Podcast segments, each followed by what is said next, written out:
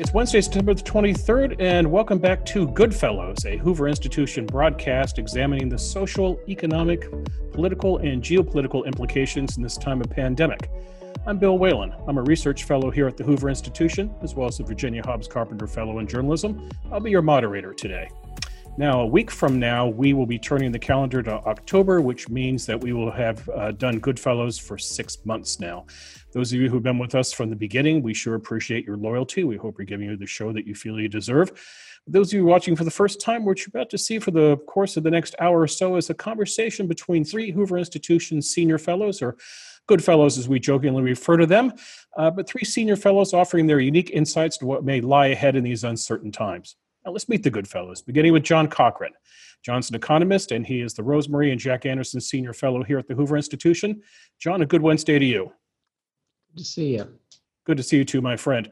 Our second Goodfellow, joining us from his fortress in the forest Prime Evil, is Neil Ferguson. Neil's a renowned historian and author. He's also a columnist, a documentarian, the list goes on.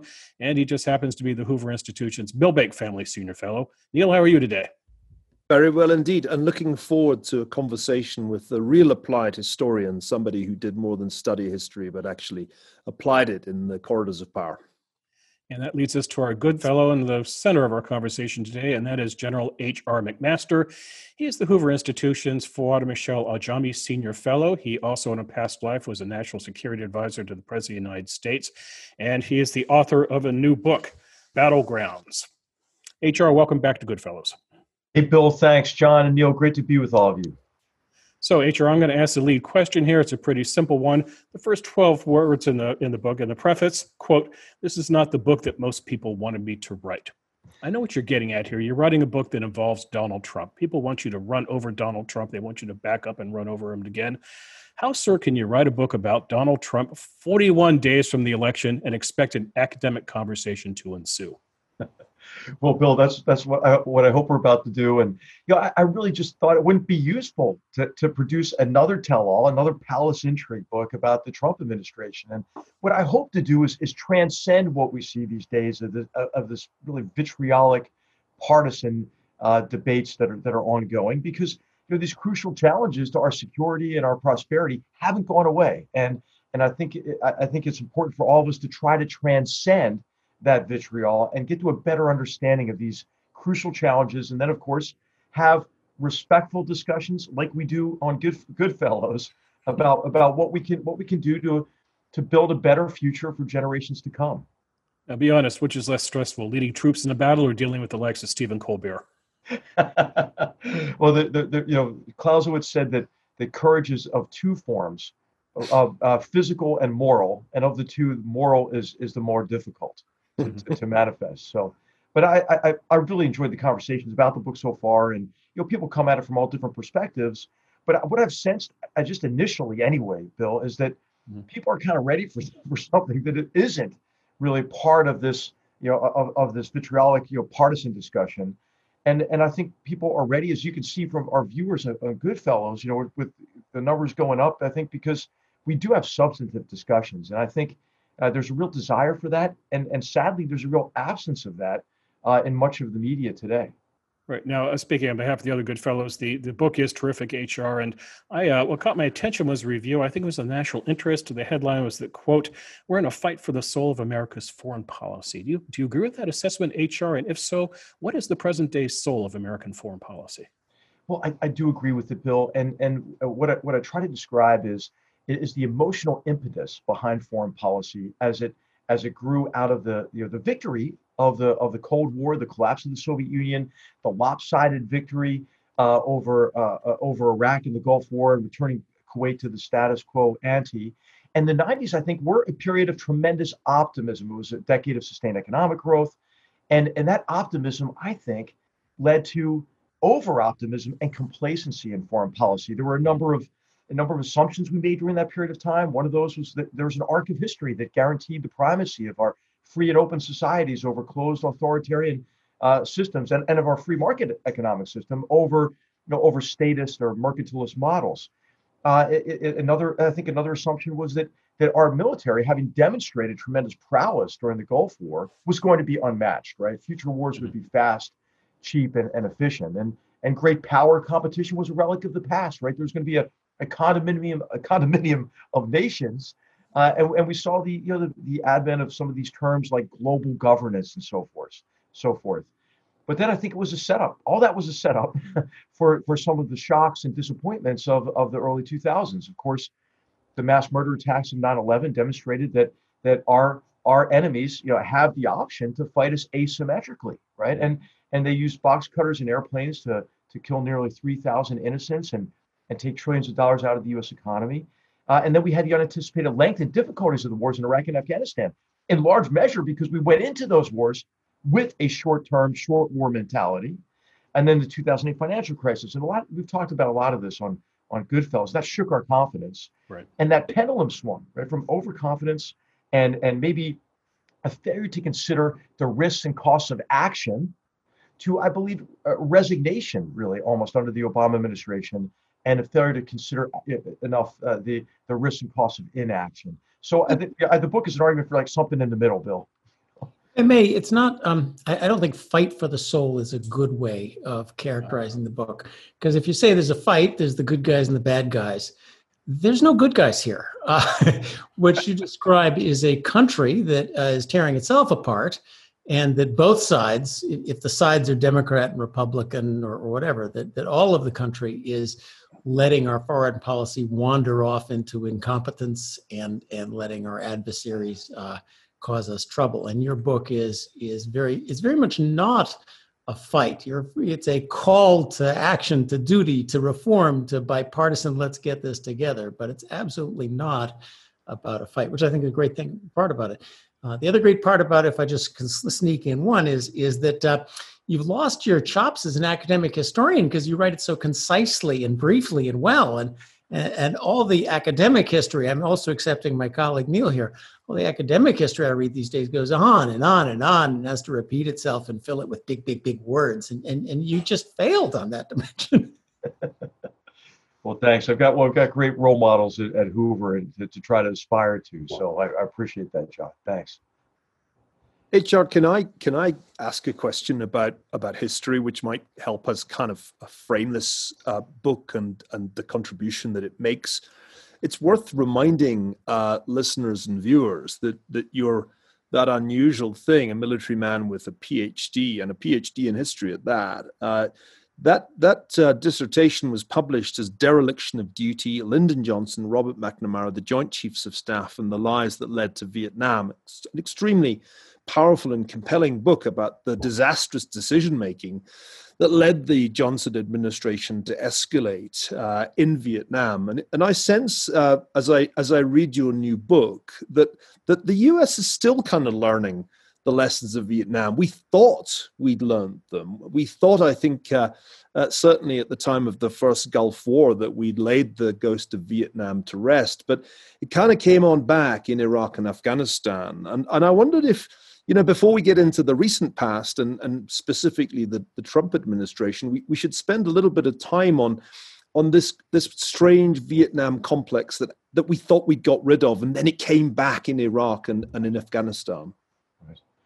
Well, thanks, Neil.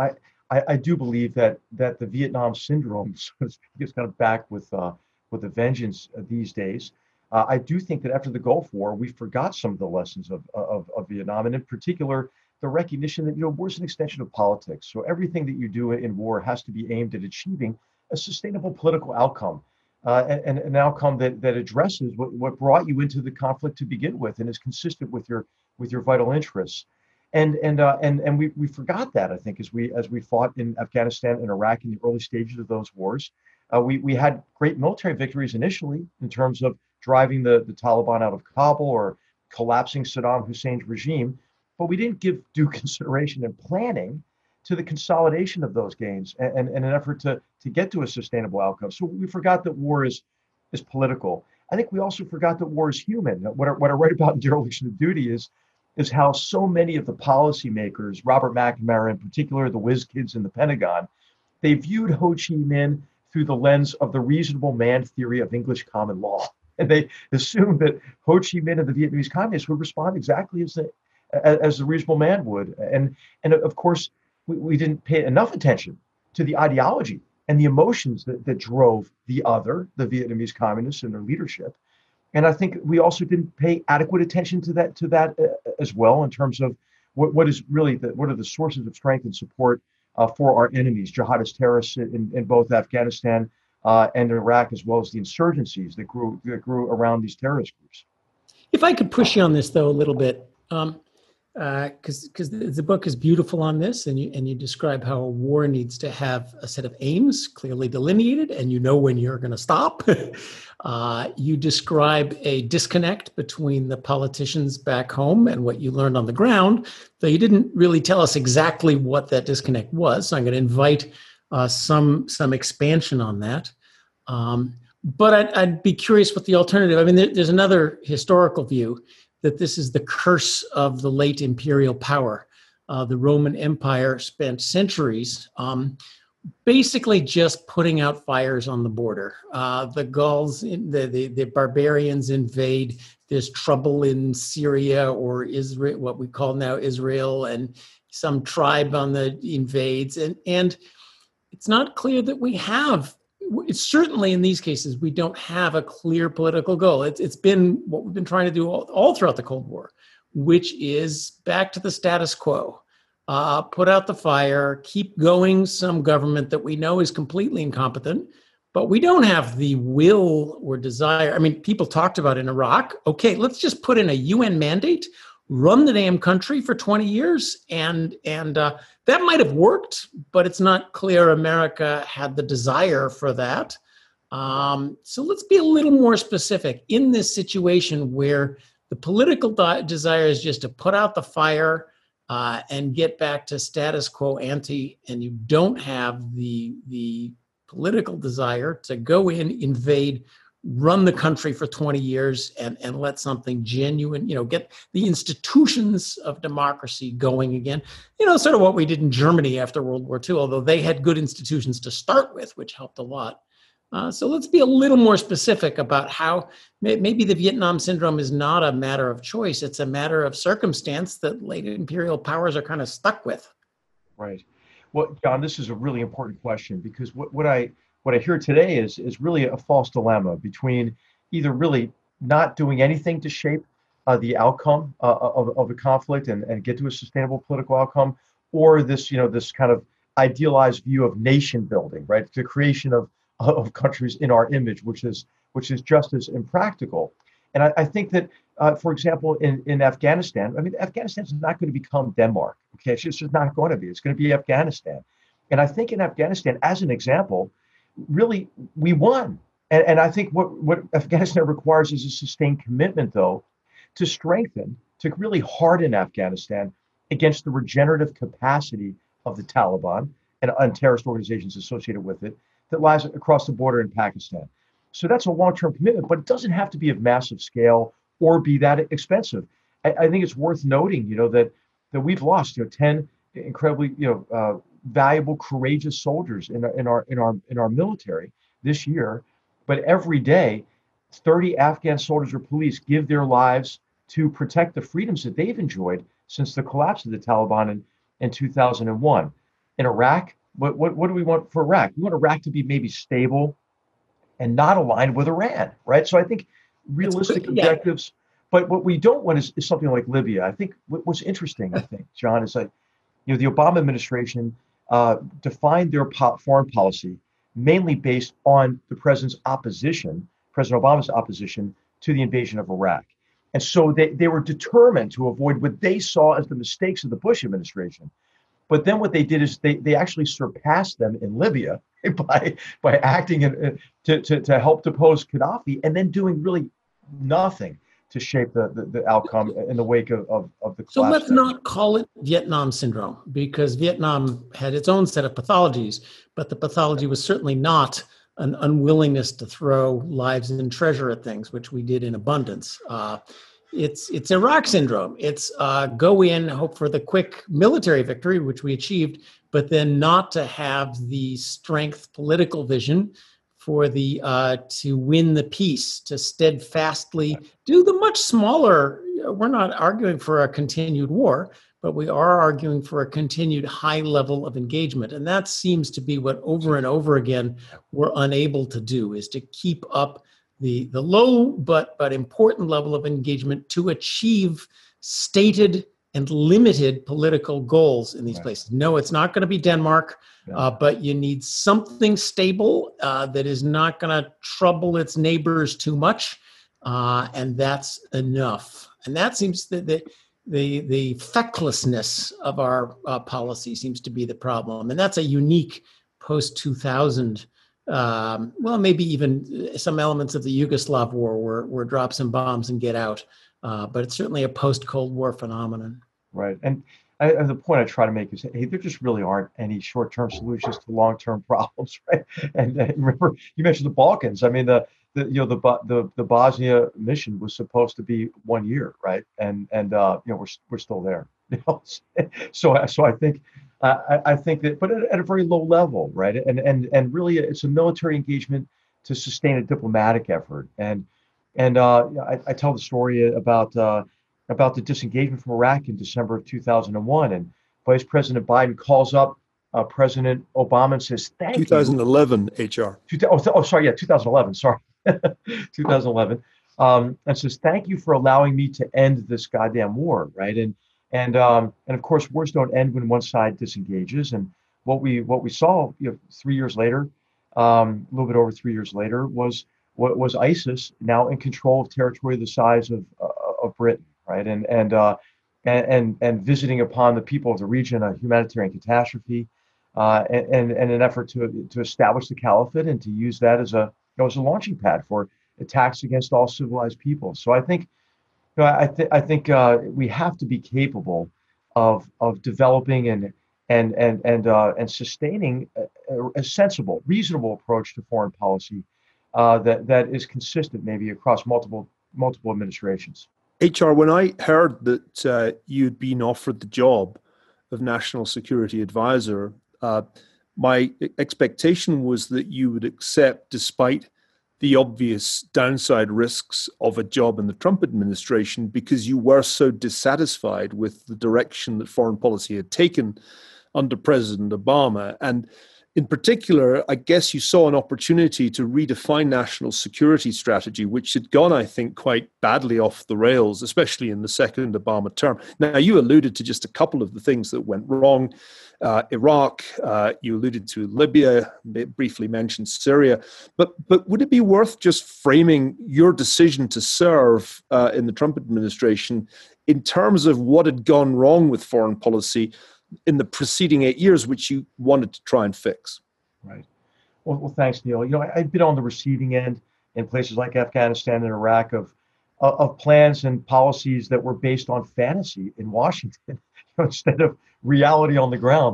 And our friend Joel Rayburn, serving in the administration of the State Department now, a really wonderful officer, my trusty sidekick on many of these missions, and also a dear friend as I was with Fouad Ajami and Michelle and so he used to say, that we're in Iraq, but this policy is based on Myrak, and Myrak is whatever you would like it to be.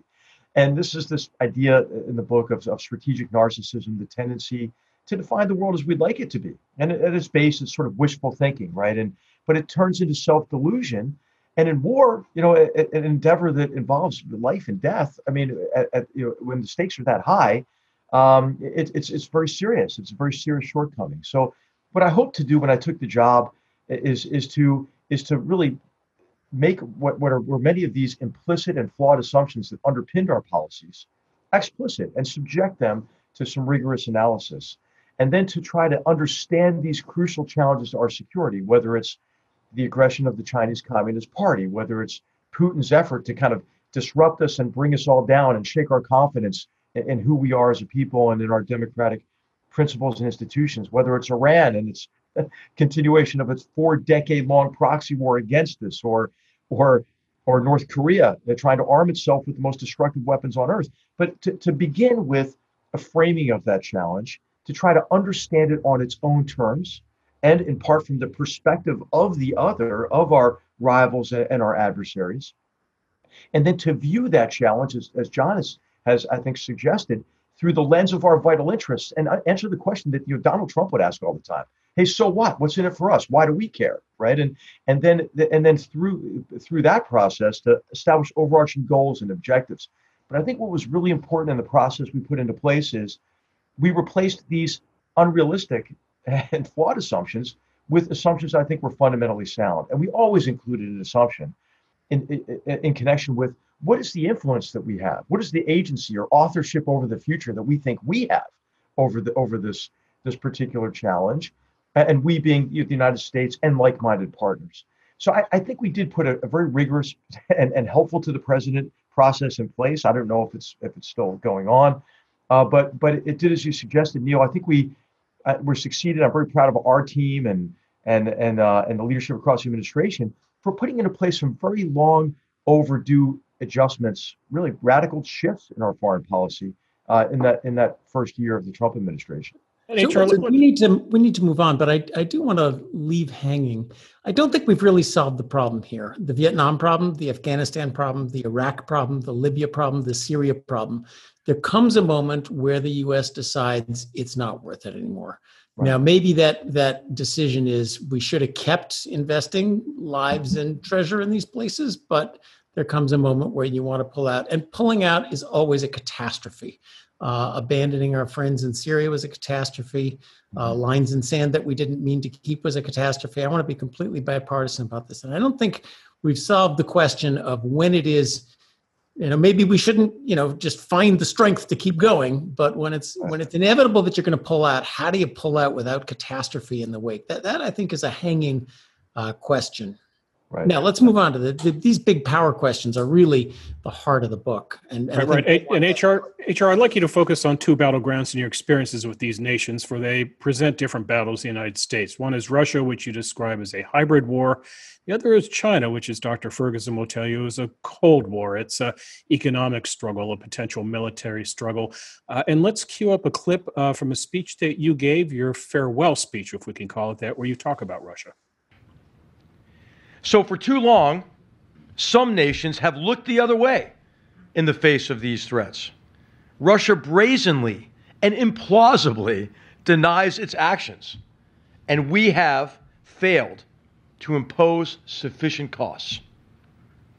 The Kremlin's confidence has grown as its agents conduct their sustained campaigns to undermine our confidence in ourselves and in one another. H.R., you suggest in the book that the last three administrations have gotten Russia wrong. What don't they get right? I think it has to do with this wishful thinking. What do they get right? Did you say, Bill, or what don't they get right? What do we fail to see? Why do three administrations get it wrong? I think we fail to consider adequately what drives Vladimir Putin. Right? Vladimir Putin came into power at the turn of the century. He plans to stay in power till 2036. And he is driven by a sense of honor lost as the Soviet Union collapsed, and he is driven to restore Russia to national greatness. Now, he's got a problem with that. He has a problem with that because the Russian economy is the size of Texas's economy. He has real problems associated with not only economic but demographic trends, and the collapse of oil has complicated things for him, as well as the COVID-19 crisis. But what his aspiration is not to make Russia better than the United States or stronger than the European Union, but to drag everybody else down. What Vladimir Putin hopes is that he'll be essentially the last man standing, right. and so he's waging this very disruptive campaign in which what he hopes to do is divide us from each other, divide us within Europe, within the transatlantic relationship, and then communities within our own country. I mean, the emphasis has been on dividing us on issues of race and on policy issues like gun control or immigration, and so we have to be cognizant of this, and we have to pull the curtain back on it. And then, as I mentioned in that talk, we all of us really across the free world have to impose greater costs on Russia. And as we've seen, he seems to be undeterred as he's positioning forces on the border of Belarus now, and just recently poisoned Mr. Navalny, his his greatest political rival within Russia with this nerve agent, or at least it appears he appears to have done so. And so I think this is still relevant today. These observations about what drives Putin and what we have to do to impose costs on him beyond costs that he might factor in at the beginning of these decisions. So this was a part where I agreed with only 99% of the book. And you said, let me see if I can find the quote that I think summarizes it. Russians are polarizing society and creating a crisis of confidence in democratic process and institutions. I submit the U.S. is perfectly capable of tearing itself to shreds without any help from the Russians.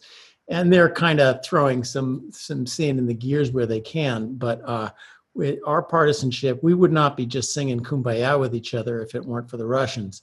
You know, they're throwing spitballs at us, but, you know, our lack of unity is not just due to them.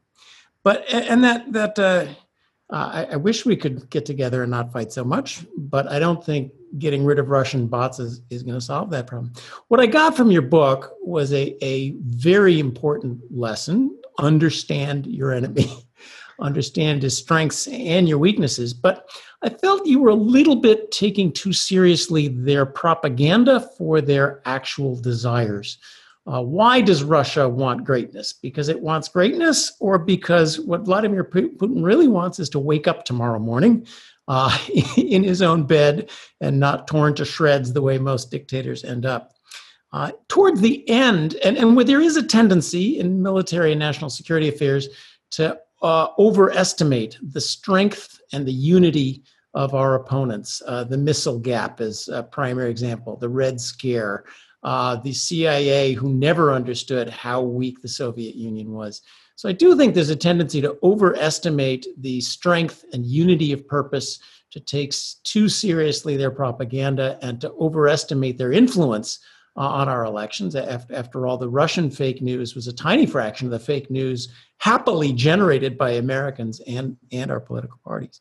But you also noticed in the book, I think the most revealing part was where towards the end you had, what should we do about it? And part was stop fighting with each other. Yeah, that's nice, but it's not going to happen.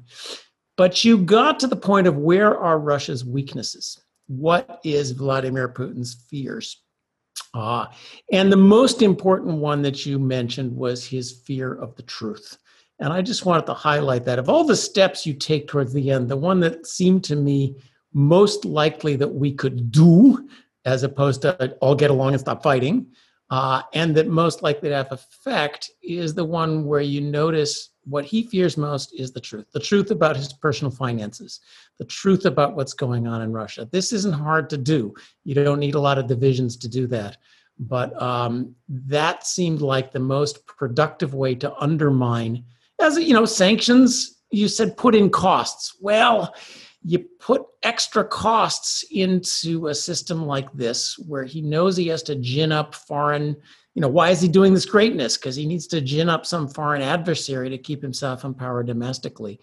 We've been putting sanctions on North Korea and Cuba for a long time without much effect. But going in there and just telling the truth, that seemed to me like, what I love about it is it comes from your precept of understand his weaknesses, understand the internal divisions, not just understand the propaganda. Mm-hmm. Yeah, John, I think those the dissatisfaction with Putin is growing now as well, and you know, we saw it in really last year, carrying over to this year in the eastern part of the country. Now, it is a weakness. He does sit, as you mentioned, you know, atop of this patronage network, right, where he is. It's kind of a protection racket, right? So Putin has dirt on everybody, and so he keeps them from kind of killing each other, and they keep him in power because it's in all of their interests, so they can continue to do business. And you just saw, I think, an example of sanctions that are appropriate and might be useful on Prigozhin. This is, you know, the so-called Putin chef that were just put in place yesterday, because what Russia is actually using kind of a new form of competition now by using these companies. You know, they're masquerading as private companies, but they're really arms of the Russian government. And Prigozhin is one of these guys who ran the Internet Research Agency among these other mercenary groups that he sits on top of. And I think it's just part of not just the economic effect or the financial effect of the sanction, but what these sanctions do also help with is pulling the curtain back on the operation, you know, and no longer allowing them to engage in what my British counterpart Mark Sedwell would call implausible deniability.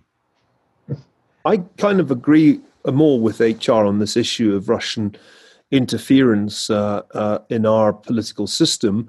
It troubles me greatly that we haven't really done much to stop it since 2016, and it's going on right now in another election year. But clearly, it's only one of the ways in which Russia poses a threat. I mean, Russia has become, really for the first time since the 1970s, a power-broking troublemaker in the Middle East. And of course, on President Obama's watch, shortly after he said he didn't need anyone like George Kennan to advise him, it was Russia that invaded Ukraine and annexed Crimea in violation of international law. But let's face it, I'm sure you'd agree, HR, it's the junior partner to China if we're thinking about the great power rivals that the United States currently faces. And it's a much weaker junior partner.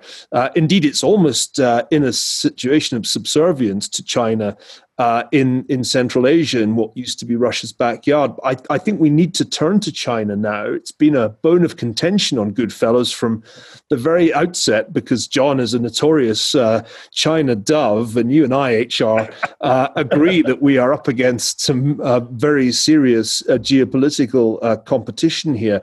But I think we should talk about the way you steered a new direction in U.S. foreign policy in your national security strategy document, December 2017, I think I'm getting the date right. And I think future historians will look back and say that was a real turning point in U.S. foreign policy after decades, going all the way back to Richard Nixon, when it had seemed like a very smart strategy for the United States to be on good terms with China.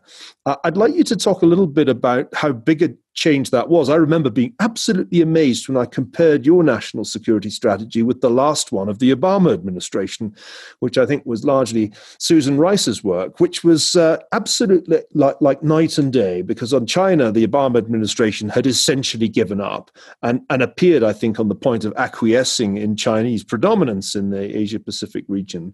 So let's talk a bit about that and where you see it going from here. For me, the big question that you're book left unanswered was, do we end up in the Thucydides trap, to use Graham Allison's phrase? Does our strategy go wrong? And I think it would go wrong if it ends up in a hot war with China, whether over the South China Sea or over the Taiwan Strait. There's lots about Taiwan in the book, but you leave me uncertain where you think we're going to end up. And is there a possibility, putting it really simply, that Cold War turns to hot war? Oh, gosh. Well, Neil, it was a very big shift in policy. We were very conscious of that on the Principles Committee of the National Security Council, which is the president's cabinet that comes together. And as I mentioned, we put in this process so that we could frame problems first, and we called these principles small group framing sessions, right? And so what we did is we developed a very succinct 5-page paper that described the challenge associated with the Chinese Communist Party and its various forms of aggression, inventoried our vital interests that were at stake, and established some goals and objectives, and then had a discussion. Do we have our understanding of this problem right before we began to talk about, okay, what do we do about it? And at the beginning of that meeting, I read a couple of excerpts from previous administration's China policy and just made the observation, we're about to affect, I think, the greatest shift in U.S. foreign policy since the end of the Cold War, and really that shift was from what was, and these labels sometimes are not very useful, but it was from an approach of cooperation and engagement with China under the assumption that China, having been welcomed into the international order, would play by the rules, would liberalize its economy, would liberalize its form of government, and yeah, it was apparent, of course, that the party under Xi Jinping, especially, and our colleague Elizabeth Economy has written a great book about this called The Third Revolution, that actually Xi Jinping had gone in the opposite direction, and so we had to decide, okay, what do we do about it? And the approach that we came down on was competition, right? We have to re-enter arenas of competition that we vacated based on these flawed assumptions. These were economic arenas of competition, financial arenas of competition, military arenas of competition, and diplomatic arenas of competition. And so I don't believe, Neil, in this Thucydides trap, or at least the way most people interpret it. And we have a choice beyond complete passivity and accommodation of the Chinese Communist Party's aggression and confrontation. And in fact, I believe we were on the path to confrontation because of this strategy of engagement and cooperation. It was during this strategy of trying to placate the Chinese Communist Party that they engaged in the largest land grab, so to speak, in history in the South China Sea. For example, they began the campaign of cultural genocide in Xinjiang. They became more aggressive in other areas. We're seeing a manifestation of that, even more pronounced manifestation of this aggression today. So anyway, Neil, I think what's important about the strategy, and what I recommend in the book, is the competition is a way to avoid confrontation. The other aspect of, I think, what we have to do, and this is the title of one of the chapters, it's turning weakness into strength. I think everything that the Chinese Communist Party views as a weakness, we ought to really try to reform ourselves and make it into our greatest strength. And that includes our free market economic system, John. It also includes free trade too. It includes freedom of speech, right? And of course, freedom of speech should be a strength, but the places we go to for authoritative, information and fair analysis, I mean, that space is diminishing. And Neil, you've written a great book on that, on the Tower and the Square, but rule of law, right? The Chinese Communist Party fears rule of law because there's only one rule, and that's the rule of the party. So strengthening rule of law, strengthening really processes that allow people to have a say in how they're governed. Right. And so I think that we have a way ahead on competition that doesn't lead to confrontation. But let me press you a bit, because it seems to me that there's been a very interesting development in the foreign policy community since you left office. And that is, a bipartisan consensus has emerged that we should be even more hawkish on specific issues such as Taiwan. Richard Haas just published an article in Foreign Affairs saying, we've got to end strategic ambiguity and make our commitment to Taiwan unambiguous. Michelle Flournoy is essentially saying a Biden administration would be even tougher on these issues than the Trump administration has been. And what I sense here is not necessarily something that was intended in your national security strategy. What I sense here is a ratcheting up of commitments, which potentially could lead to our bluff being called. I think Misha Oslin's recent essay on the war of 2025, in which he envisages, rather satirically, a President Newsom presiding over a strategic debacle because the US finds itself having to honor some commitments, either in the South China Sea or the Taiwan Strait, and it all goes wrong. This really troubled me when I read it, because it had a plausible ring to it, that where Republicans may make the kind of strategic shift that you've brought about, Democrats kind of take literally commitments of the sort that the US has made to Taiwan, and might find themselves obligated to act even after a successful Chinese invasion. So I want to talk a little bit about this issue, because it worries me a lot. In fact, it struck me when I was reading your book, and I'd read originally draft chapters, but I got to this part that I hadn't read before, where you say that Taiwan may represent the most, I'm going to quote you here, the most dangerous flashpoint for war. I think that's only got more true, only got more dangerous since you wrote those words. Is this something that concerns you, or do you think we should make our commitment to Taiwan unambiguous? Can I jump in? I just want to amplify the question, because this is one of the most important. I mean, one of the prime things you don't want to do is make empty threats. And I really, here I'll be the hawk. We made a written guarantee of territorial integrity to Ukraine. And then in they go, and, well, we've got some sanctions, but no one's taking it seriously. It's very easy for China to think, well, they'll never do it. The important thing in the Cold War was just enough fear to avoid miscalculation. But I think China could easily say, America's not really going to do anything about this. We've discussed a couple of reports between ourselves in the last couple of weeks. One is several evaluations that says the U.S. and Taiwan will not win a war against, you know, a hypersonic missile, boom, goes the aircraft carriers, and the U.S. won't expose the aircraft carriers, and that Taiwan is not prepared to win a war to even defend itself. So I think that the danger of making threats and commitments that you don't intend to keep, lines in the sand, is that's an invitation to trouble that we seem to be heading into. So now you got like 7 questions on Taiwan. Right. Well, I mean, I think the question that underpins this discussion is what is necessary to deter the People's Liberation Army and the Chinese Communist Party so we prevent a conflict, right? And what actions should we avoid such that we don't precipitate a conflict while attempting to deter one? And I think, of course, there are certain things that I think that are very easy to do and apparent that we should do, which is strengthening our regional defense cooperation and making sure that we have the capabilities in that theater such that when the People's Liberation Army looks at us, the U.S. and its treaty allies and other partners, says, well, I don't think we can really pull this off, right? We might not be able to accomplish our objectives on Taiwan through a use of force. But deterrence, of course, is more than just capability. It's also the will to use it. And this gets to Neil's question. I don't think, Neil, there's a reason to go beyond the recent actions of making public the 6 assurances to Taiwan.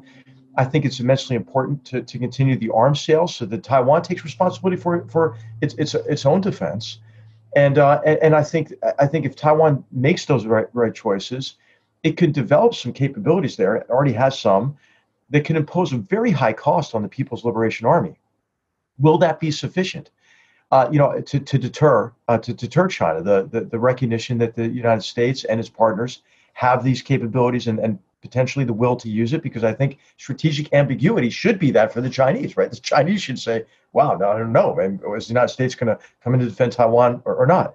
And actually, it's a little bit helpful, too, for how the Taiwanese wonder about that, so they take more responsibility for their own defense, right? So I think that's an element of the question, but of the problem.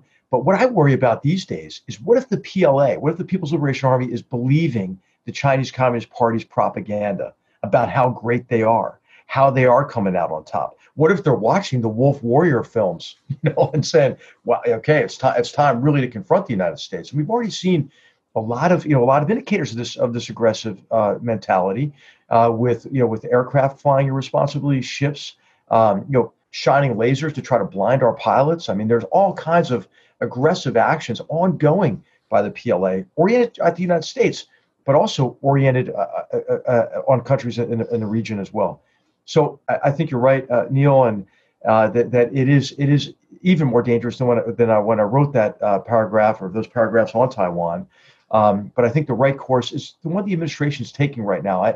The recommendation by Richard Hassett, it sort of struck me as kind of out of left field and kind of unnecessary. I don't know. I'd love to hear what you think about it, John. What you and Neil think about that question. Well, you make a threat if you absolutely resolutely intend to do something about it. And you use strategic ambiguity if you they're not so sure that you can do it. But making threats that are empty is dangerous. I'd like to. Just one simple. What do you think about recognizing Taiwan? You want to slap China in the face? That would be a big slap in the face. What do you think about that one? Yeah, I just don't think it's necessary, right? I think that the U.S. one China policy has worked. I think it can continue to work. I think an element of strategic ambiguity, maybe something to point out to the Chinese, is North Korea and the Chinese and the Soviet Union, by the way, didn't think the United States would intervene on behalf of South Korea in 1950, and we did, right? So I think don't think that the United States will not pay the price and bear the cost if we consider it as in our interests. The other example is really the attack on Pearl Harbor and Japan's centripetal offensive in 1941, and under the theory, the Imperial Japan's theory, that the United States didn't have the stomach for penetrating the inter-island chain and threatening Japan. Well, we did. We paid a high price for it, and And we should thank our fallen heroes for everything they did to defeat and the sacrifices they made to defeat Imperial Japan. So I think these are historical examples we can subtly point out to the Chinese and have the same deterrent effect without recognizing Taiwan. So instead of one big invasion, why is China not doing what you accuse Russia of doing? It seemed like the natural thing would be we're good at one big invasion, we respond. What we're not really good at is a slow campaign of terrorism, disinformation. They didn't do the terrorism, John, but they've certainly been doing the disinformation. Oh, yeah. There's been a slow and sustained effort by the PRC to penetrate Taiwan, and it failed. As H.R. points out in the book, the January election was a tremendous failure from the vantage point of Beijing. And I think that's another thing that makes me concerned, that they've realized that sort of soft power approach has actually failed. When you were talking there, H.R., I was thinking how applied history can kind of come back and slap you in the face, because it seems to me that one potential lesson of the last 100 years is that strategically ambiguous postures can actually get you into big wars. After all, you cited the example of Korea and indeed the example of the Pacific War. I would look at this from a British point of view. John made a good point earlier. The US is kind of where Britain was at the height of its power, perhaps when the power was beginning to wane a bit, and the Brits felt that they were the weary titan with just too much on their shoulders. And I think what we learned from 100 years of British history was that if you didn't make your commitments unambiguous, whether to Belgium in 1914 or Poland in 1939, or for that matter, Czechoslovakia in 1938, you actually ended up in the big bad war. The thing I like about Cold Wars is their coldness. And what worries me most about the US-China relationship is this risk that it could turn hot. Just as, of course, the Cold War turned hot over Korea, it could turn hot over Taiwan. And I think this is the kind of thing that a Biden administration could really be blindsided by. Talking to Kissinger, your predecessor as national security advisor, back at the very beginning of that US-China romance, I've been very struck by his concern on this issue. And that he, recognizes this Cold War scenario and sees Taiwan as like you, the most likely flashpoint. So I guess I want to kind of throw a forward-looking question at you as we beginning to run out of time. If you look ahead to 2021, what do you think your successor, whoever it is and whichever president your successor is serving, is most likely to be grappling with? I mean, it might not be Taiwan. There might be some black swan crisis out there that we haven't even touched on in this conversation so far that could come along and suddenly dominate the way 9/11 came along. I mean, let's face it, hardly anyone except Richard Clark really expected that. Yeah. Well, I think there are a number of these black swans that could emerge. I think that there could be a significant crisis in the Middle East that makes the situation worse, particularly associated with jihadist terrorist organizations who do get access to some of the most destructive weapons on earth, and this is associated with the problem of proliferation of these weapons. I mean, if Iran races to get a bomb, which it seems like they're kind of reactivating this nuclear weapons program, this could, of course, either do one of two things. It could encourage an Israeli Defense Force attack on Iran's nuclear capabilities, for example, and the beginning of a conflict that could escalate quite rapidly. But then it also could convince Saudi Arabia, for example, that they need a bomb too, and maybe they'll make good on what they probably have already arranged is a purchase of a weapon, maybe from Pakistan, for example. We also have flashpoints like South Asia. That's always very high tension between Pakistan and India, but now there could be potentially even a three-way conflict there as we see these aggressive actions by the People's Liberation Army on the Himalayan frontier with India. I mean, these are all scenarios that are not top of our mind now, but there are many others as well. I mean, Russia, I think, could become even more aggressive and disruptive, especially if Putin thinks it's necessary to maybe quash a movement for representative government, for example, in Belarus. That could really test Europe and the United States will to confront Russia and to deter even further aggression. I mean, there's so many scenarios I think we could go through. What I try to do in the book is to make in each of these areas, in each of these regions, a grounded projection into the near future by first understanding how the past produced the present. And but there can be, as Neil's alluding to, discontinuous change and threats that emerge. I think cyberspace, we've been talking about this for a long time now, but we have real vulnerabilities in infrastructure, and we've already seen our adversaries become more and more capable, right? Russia's very capable in cyber-enabled information warfare. China is very capable, especially, I would say, in industrial espionage, cyber espionage. North Korea is really good at criminal cyber activity. And Iran has been focusing, as has Russia and others, on disruption of infrastructure. The attacks that Iran conducted a decade ago against our financial system, right? They've gotten a lot better since then. So I think that we have to recognize, I think in particular, how interconnected our security concerns are vis-a-vis the homeland with developments overseas. And what I'm concerned about, Neil and John, is like there is a real movement toward neo-isolationism to disengage from the world.